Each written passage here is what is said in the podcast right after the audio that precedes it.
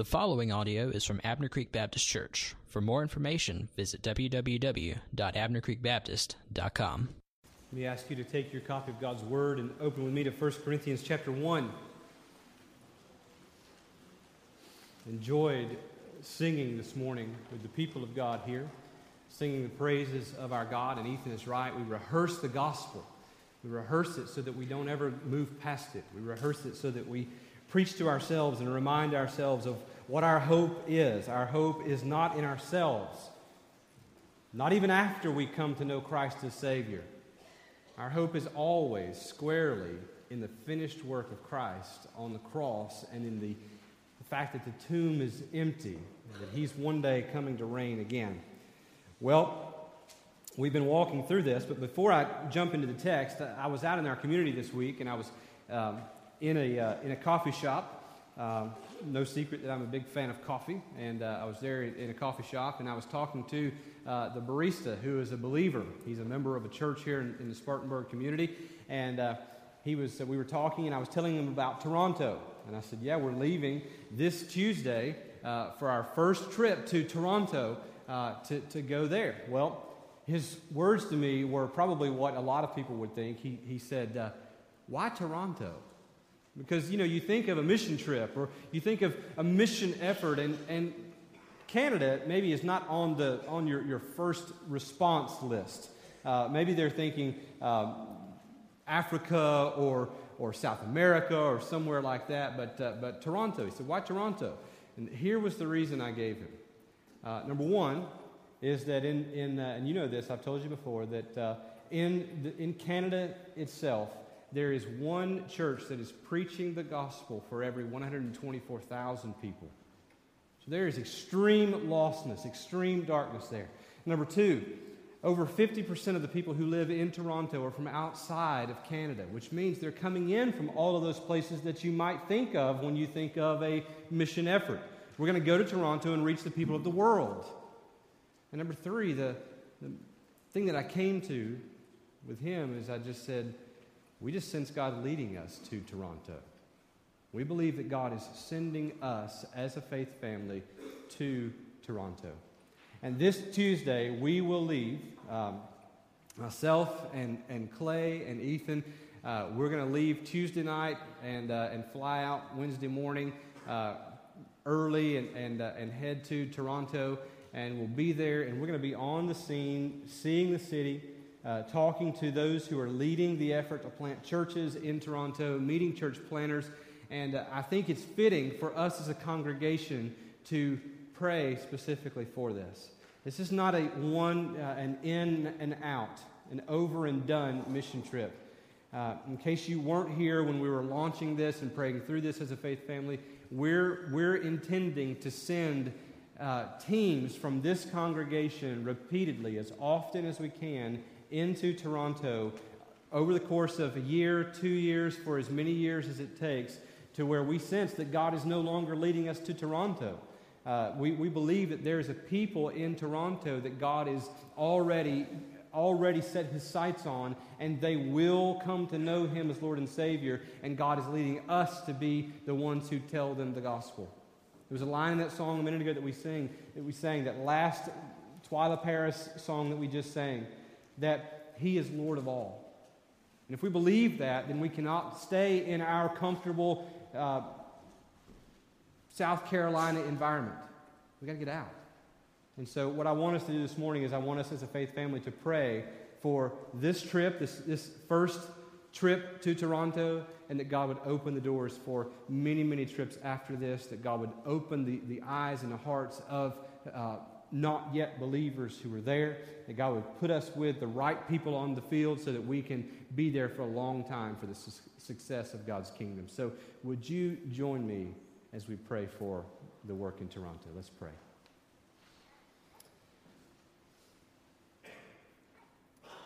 Lord Jesus, we as a faith family um, are on for some of us, uncomfortable ground. For me, it's uncomfortable ground because I don't know what I'm getting into. We don't know what we're going to get into. But God, we are right now believing that we are obedient to you and going to Toronto. And Lord, we know that there is nothing there that will take you by surprise. God, there is nothing there. There is no arrangement. There is, there is no part of this trip or part of any other trip that will take you by surprise.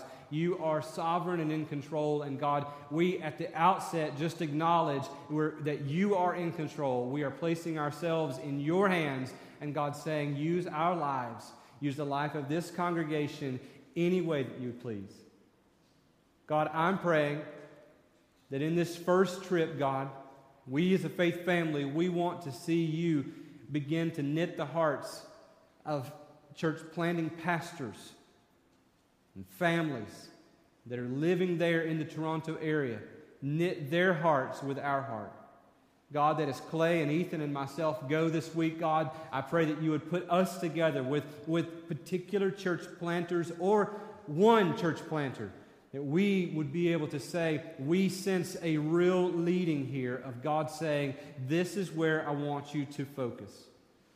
God, would you give us that? God, I pray, Lord, that, that you would begin to do that, and God, you would show us what we would do going forward.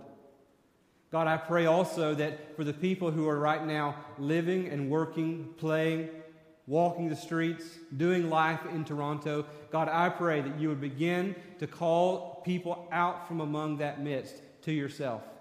God, that you would use the efforts of those who are there who are Christians and who are preaching the gospel. Lord, use them now. And God, use them after we come. But God, I pray that you would also use us as we go. God, that we would see people come out of darkness, out of the darkness, the lostness that's there, and God, that they would come to know you as Lord and Savior. That they would, they would come from a place of seeing the word of the cross as foolishness to suddenly seeing Christ as both powerful and wise and worth giving their lives to. Lord, I pray, God, for every, every need that may arise, Lord, that you would protect us as we travel. But God, if, if it calls for us to suffer in some way so that your name might be glorified, God, I pray that you would do that. God, lead us, lead us to lay down our lives and to say that we are not living for this world. But God, use us to bring glory to your name among the people of Toronto and among the people of the upstate of South Carolina and wherever we live, work, and play, would you send us often in your name? I pray this. And all God's people said, Amen. Well, hopefully you are there. 1 Corinthians chapter 1. We've been walking through this book together. Um, we'll continue to walk through this together. Paul is writing this letter because the people of Corinth um, are moving on to other things. The people in the church at Corinth are believers. He does not deny that. In fact, he affirms that. He calls them as saints, those who've been called to God. But he also knows that in their midst there is division, that they are divided over, over certain things. And we looked last week at the fact that they are lining up behind their favorite preachers.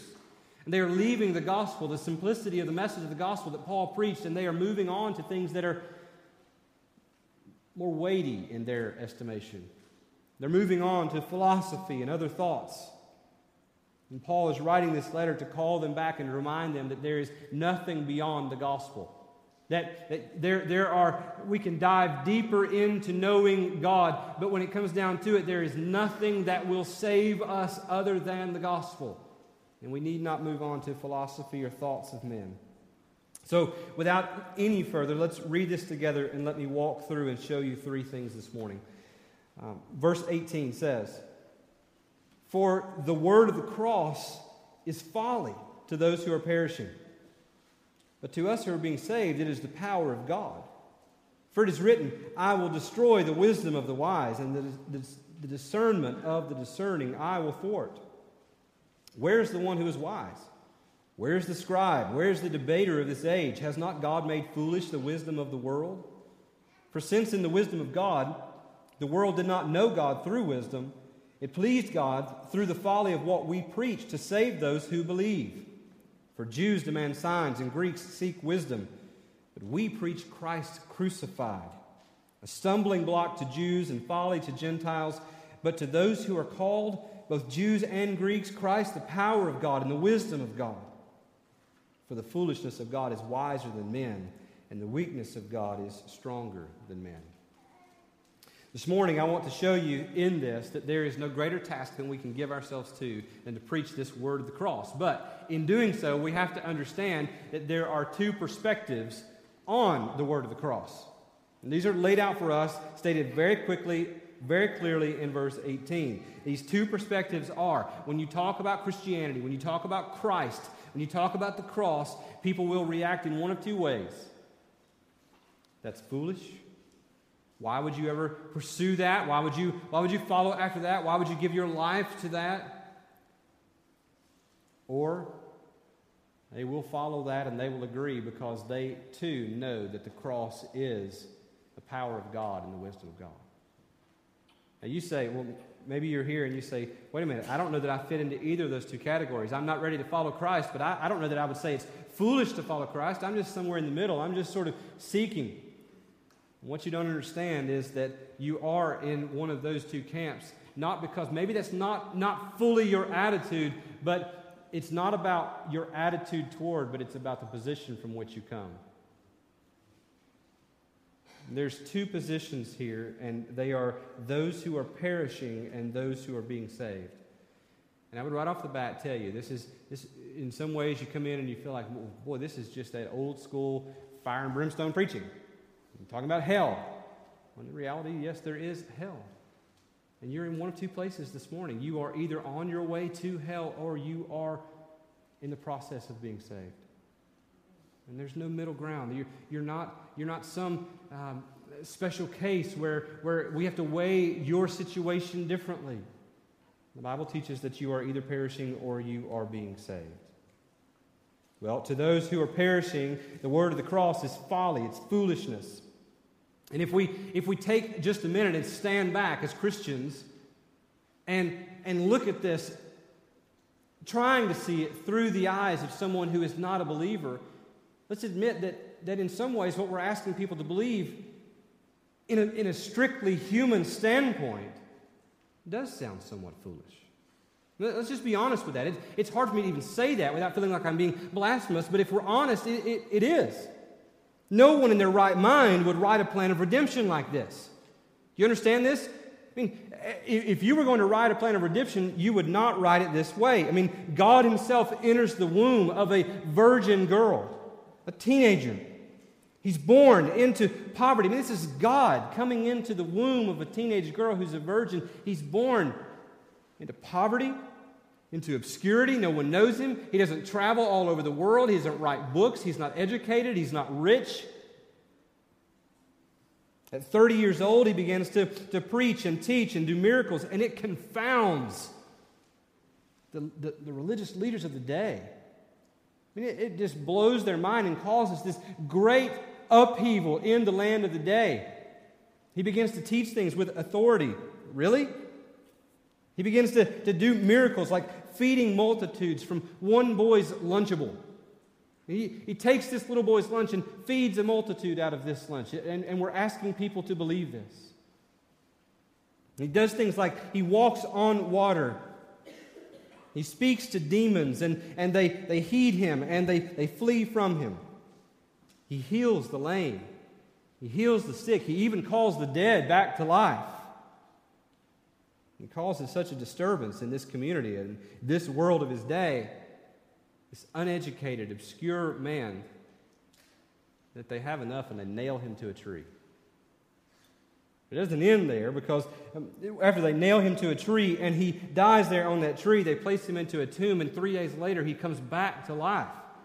Now let's just, let's just admit, coming from the outset, that if, if we don't have the aid of the Spirit in our lives, if God doesn't show us the truth of this, then this sounds a little ludicrous.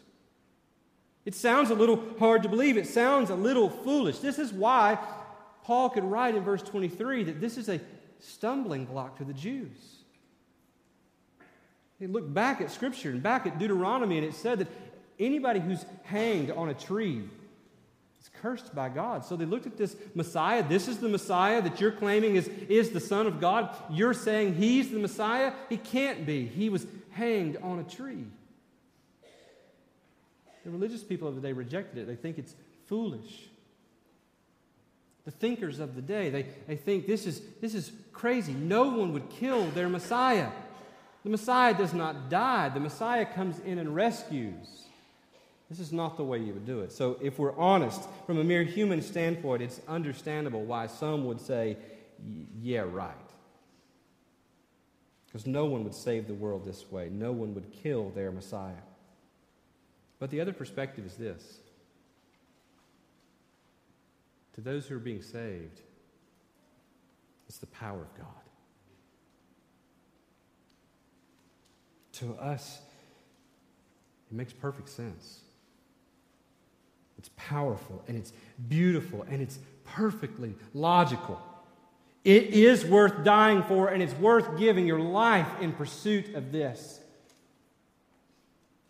So, the, the question that we ask, or that's obvious out of this text, is how can two people see the same thing so differently? How can one person see the message of the cross, the word of the cross, and say, that is foolishness, utter foolishness? Who would ever believe such a thing as that? And how can another person, maybe even from the same family, who grew up under the same, in the same home and the same environment with the same education, how can that person say, this is not foolish at all? This is this is the wisdom and the power of God. How do we get to that?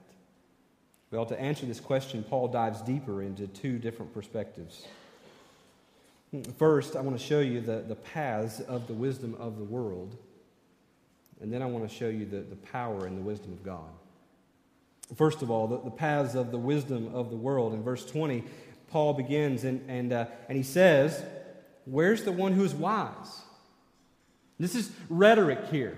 He's not expecting an answer. He, he knows no answer is, is, is needed. There's no one going to speak up. He just simply offers this rhetoric and he says, Where's the one who is wise? And this is a reference to the Greek philosophers of Paul's day.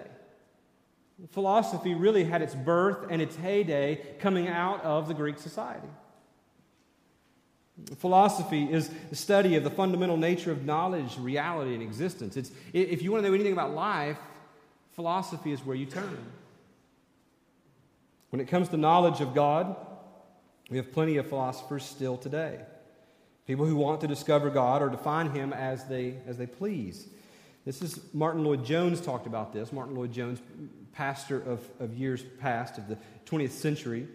Uh, Martyn Lloyd-Jones said it this way He says, The trouble today is that instead of holding truth and teaching it, men are trying to arrive at it. And this is the nature of philosophy. The nature of philosophy says we can reason our way out. We can think this thing through. We can come to this issue of God, and God is, is no different than another issue of life, and we can, we can sort of create what we want to believe about God. We can arrive at truth. We can come to this. We can observe life and come to the knowledge of God. But Martyn Lloyd-Jones says this is the problem because they're, they're acting like there's been no declaration made. John 1:18 says it this way. No one has ever seen God. The only God who is at the Father's side, he has made him known. Church, there's a world out there today that those that are living in this camp of looking at the word of the cross and saying that is foolish, they're living as if there's been no declaration made. They're living as if God has not made him known. Let me try to, let me try to bring this home to you and, and put this in terms of today. Let's move away from the knowledge of God and let's just look at practical things of our everyday life. Would you ever, would you ever decide, you know what, I'm, I'm putting on a little weight, I'm a little out of shape, I think I need to go join a gym? You go and check out gyms and, and you find one that you really like, it's close to your home or on your way to the office, and, and it just sort of works for you. And so you walk in and, and you walk up to the desk and say, hey, after much, much thought and deliberation, I've decided to join your gym. Well, that's great. The, the person behind the counter reaches below the counter and pulls out the form and, and begins to ask you to fill out this form, to which you say, Oh, no, no, no. No, no. Um, I'm not interested in any contracts. Let me tell you what I'm willing to do to join your gym. Or how many of you would go to the grocery store and walk through the aisles and, and go through all the different aisles and say, Ooh, that, that looks great. I'd love to have that. I need that. And put all of this in your buggy, come up to the, to the girl at the counter, at the cash register, bring your buggy through, let her scan all those items, ask you for that little fob thing on your keychain and all that, and then she says, okay, that'll be 140 something dollars. And you say, no, no, no, no, you don't understand. Let me tell you what I'm, what I'm willing to pay for, for this.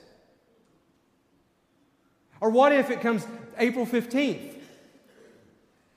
And, and you, you've worked all year long. You've not paid any taxes all year long. The IRS comes knocking on your door, and, and instead of you saying, You're right, you caught me, this is what I owe, instead you look at the IRS and say, Hey, hey, you've got things all wrong. Let me tell you what I think should happen here. See, we would never dream of approaching a gym membership or grocery shopping or paying our taxes to our government in a way in which we would philosophize our way out of this and say, This is what I believe about these situations. Why is it when it comes to God, we treat the IRS with more honor and respect than we do God? If John 1:18 is right that the Father has made him known, what makes us think that we can now tell the Father what he's really like?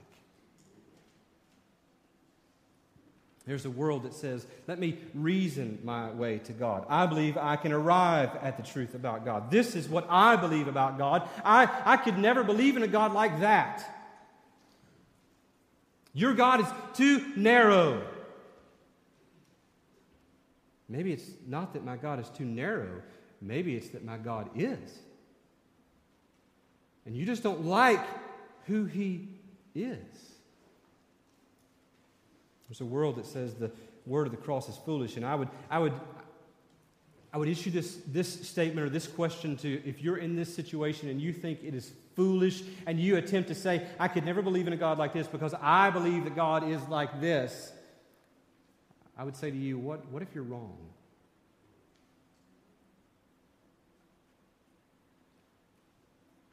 What if, what if you come to the end of your life and you were wrong? What if he really does exist the way he has revealed himself and you have to stand before him? Are you going to stand in that moment and say, No, no, no, I could never believe in a God like you?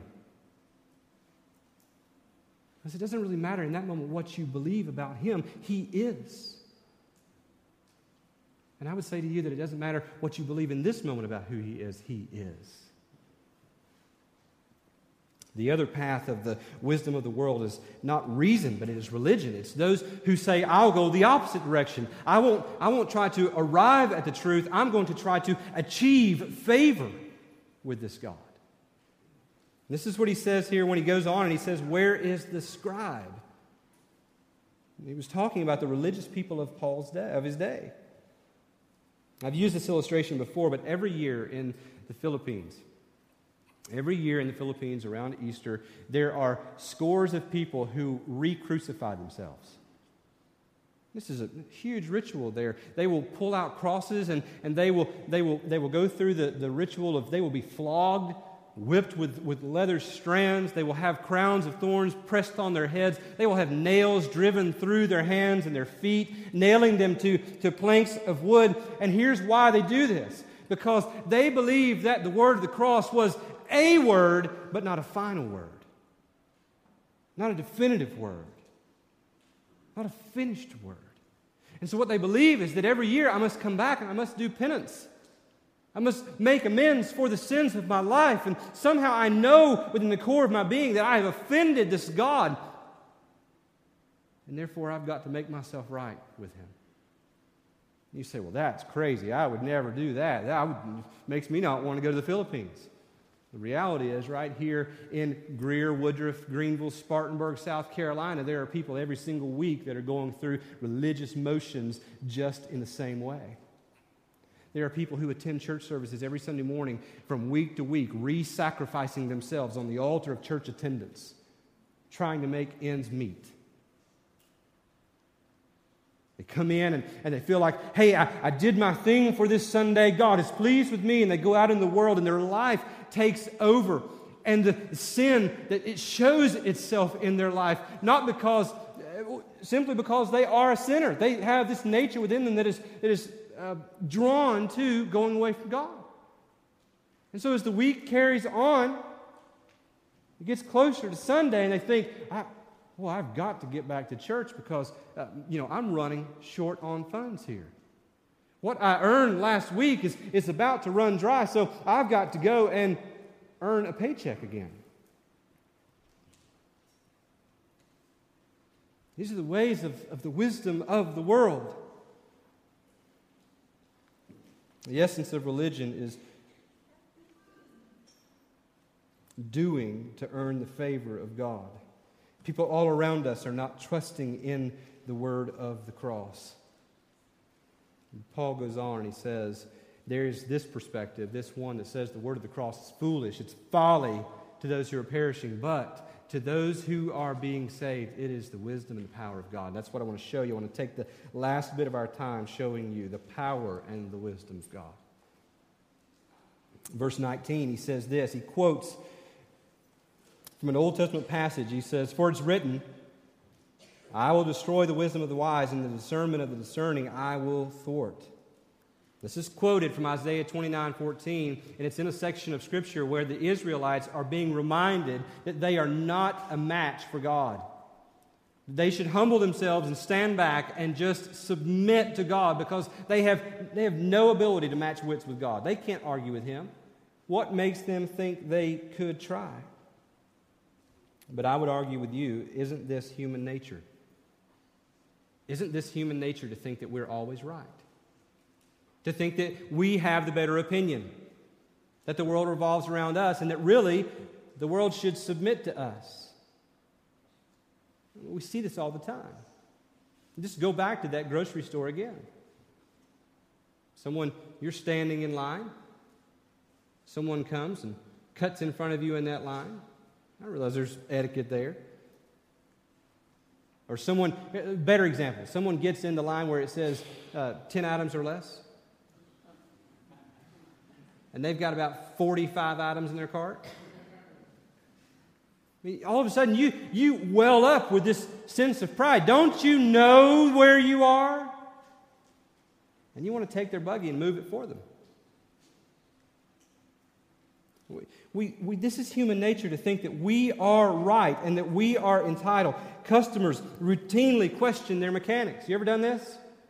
Take your car into a mechanic. Hey, hey, it's making this noise. I don't know what that is. He comes back and he says, Hey, it, it's this, and it's going to be this amount.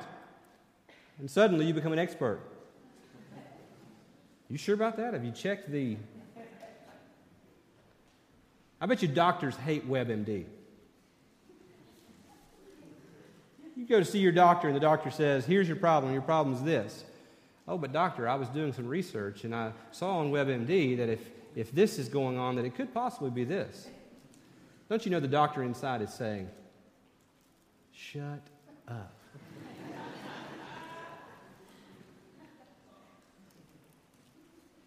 this is the nature of us as people.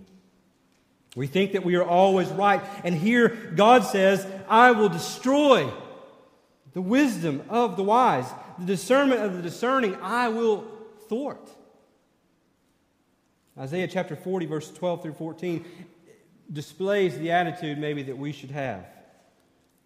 Who has measured the waters in the hollow of his hand, marked off the heavens with a span, enclosed the dust of the earth in a measure? And weighed the mountains in the scales and the hills in a balance? Who has measured the Spirit of the Lord, or what man shows him his counsel? Whom did he consult, and who made him understand? Who taught him the path of justice, and taught him knowledge, and showed him the way of understanding? Don't you think this is more the attitude that we should have to say, God, you're God, I'm not? Instead of, instead of coming before God and saying, God, I could never believe in you if you're this way, shouldn't we in, indeed just instead just say, God, you are who you are? I cannot understand you. I would not have done it that way, but I'm not God. You are. You have the right to do whatever you want to because this is your creation. I'm your creation. The clay has no, no authority to say anything to the potter. The clay simply has to be molded as the potter molds. He goes on and he says, after he says, Where's the, the, the, the wise? Where's the, the scribe? He says, Where's the debater of this age? Has not God made foolish the wisdom of the world? I'm going to ask you this question Are we better off today than we were four years ago? That's a question you've heard lately, and I'm not getting political. I would take it further, and I would say, Are we better today than we were 100 years ago? Or 1,000 years ago? Because in 100 years, do you realize the technological advancements we have made in 100 years? Do you realize the advancements we have made in science in 100 years, let alone a 1,000 years? Do you realize there was a time when a man discovered fire? Now we, we have these gadgets that fit in our pockets that we pull out and we can buy things in, in the, on the other side of the world with these little things in our pockets. We have a, so many advancements in science and technology, and are we better off? Are we closer to peace? Have we eliminated poverty? Have we gotten rid of hunger in our world? Have we eradicated crime? Is everybody you know acting very moral? When God here says, I will destroy the wisdom of the world, I will make foolish the wisdom of the world, He has done exactly that. And our, our world shows that. For every bit of technical advance we make, we still have the same problems. You can't turn on a football game without seeing everybody wearing pink. I'm all for cancer research. But I want to point to something behind it. For all of the technical advance that we have made, we have not yet discovered. Maybe one day we will.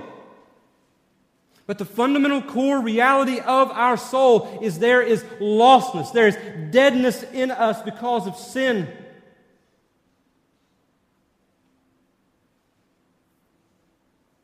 The reality is, what we need to know about life and about God and about the most fundamental needs of humanity cannot be attained through human ingenuity. They can only be found in the revelation of God. So, who are we to come to the word of the cross and how God has revealed himself and say, that's stupid? Who would ever believe in something like that? Who would write a plan of, of reconciliation, of redemption like that? The Bible here says that God would destroy the wisdom of the world, He would make it foolish. And then the, the flip side of this, or the other, the, the, the affirmative or positive side of this, is Paul says in verses 21 through 25. Let me read it again. Let me start in, in uh, verse 21. For since in the wisdom of God the world did not know God through wisdom, it pleased God through the folly of what we preach to save those who believe. For Jews demand signs and Greeks seek wisdom, but we preach Christ crucified as stumbling block to Jews and folly to Gentiles. But to those who are called, both Jews and Greeks, Christ, power of God, the wisdom of God. For the foolishness of God is wiser than men, and the weakness of God is stronger than men. Did you miss how they come to that place. The fundamental question of this text is how can, how can one person see the word of the cross as foolishness, and how can another person see the word of the cross as powerful and wisdom? Well, I believe it's summed up in, in these two actions of God that He destroys the wisdom of the world in the human heart, and then He calls. He leads us to see the futility of the pursuits.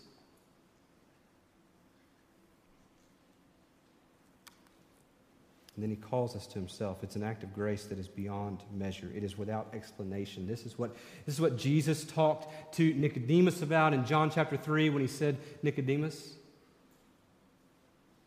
you feel the wind, but you don't know where it comes from or where it goes. It blows wherever it wants. And I would tell you, church, in the same way, the Spirit of God moves, He destroys, and He calls as He pleases.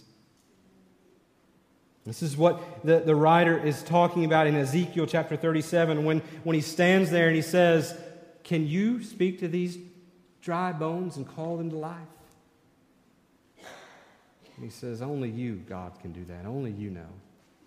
He instructs him to speak to them and get up and, and live. And suddenly, these bones, these, this valley of dry bones, begin to rattle. Flesh comes on them, and they stand up, and they are alive, and they are an army for God. And this is the picture of salvation. How does someone come to be a, a believer? It happens when God destroys the worldly wisdom in their life and then calls them to theirself. The great question how does this happen? The answer is in the worldly wisdom destroying and the belief creating power of God. Verses 23 and 24 says, We preach Christ crucified, a stumbling block to Jews and folly to Gentiles, but to those who are called, both Jews and Greeks, Christ the power of God and the wisdom of God. This word power is, is dunamis, it's where we get our word dynamite. The power of God is not just a power to destroy, but it's also a power to create. This is the power that raised God from the dead, raised Christ from the dead. This is the power that God works in you to, to move you from the place of worldly wisdom to the place of gospel belief. When this happens, you can't explain it.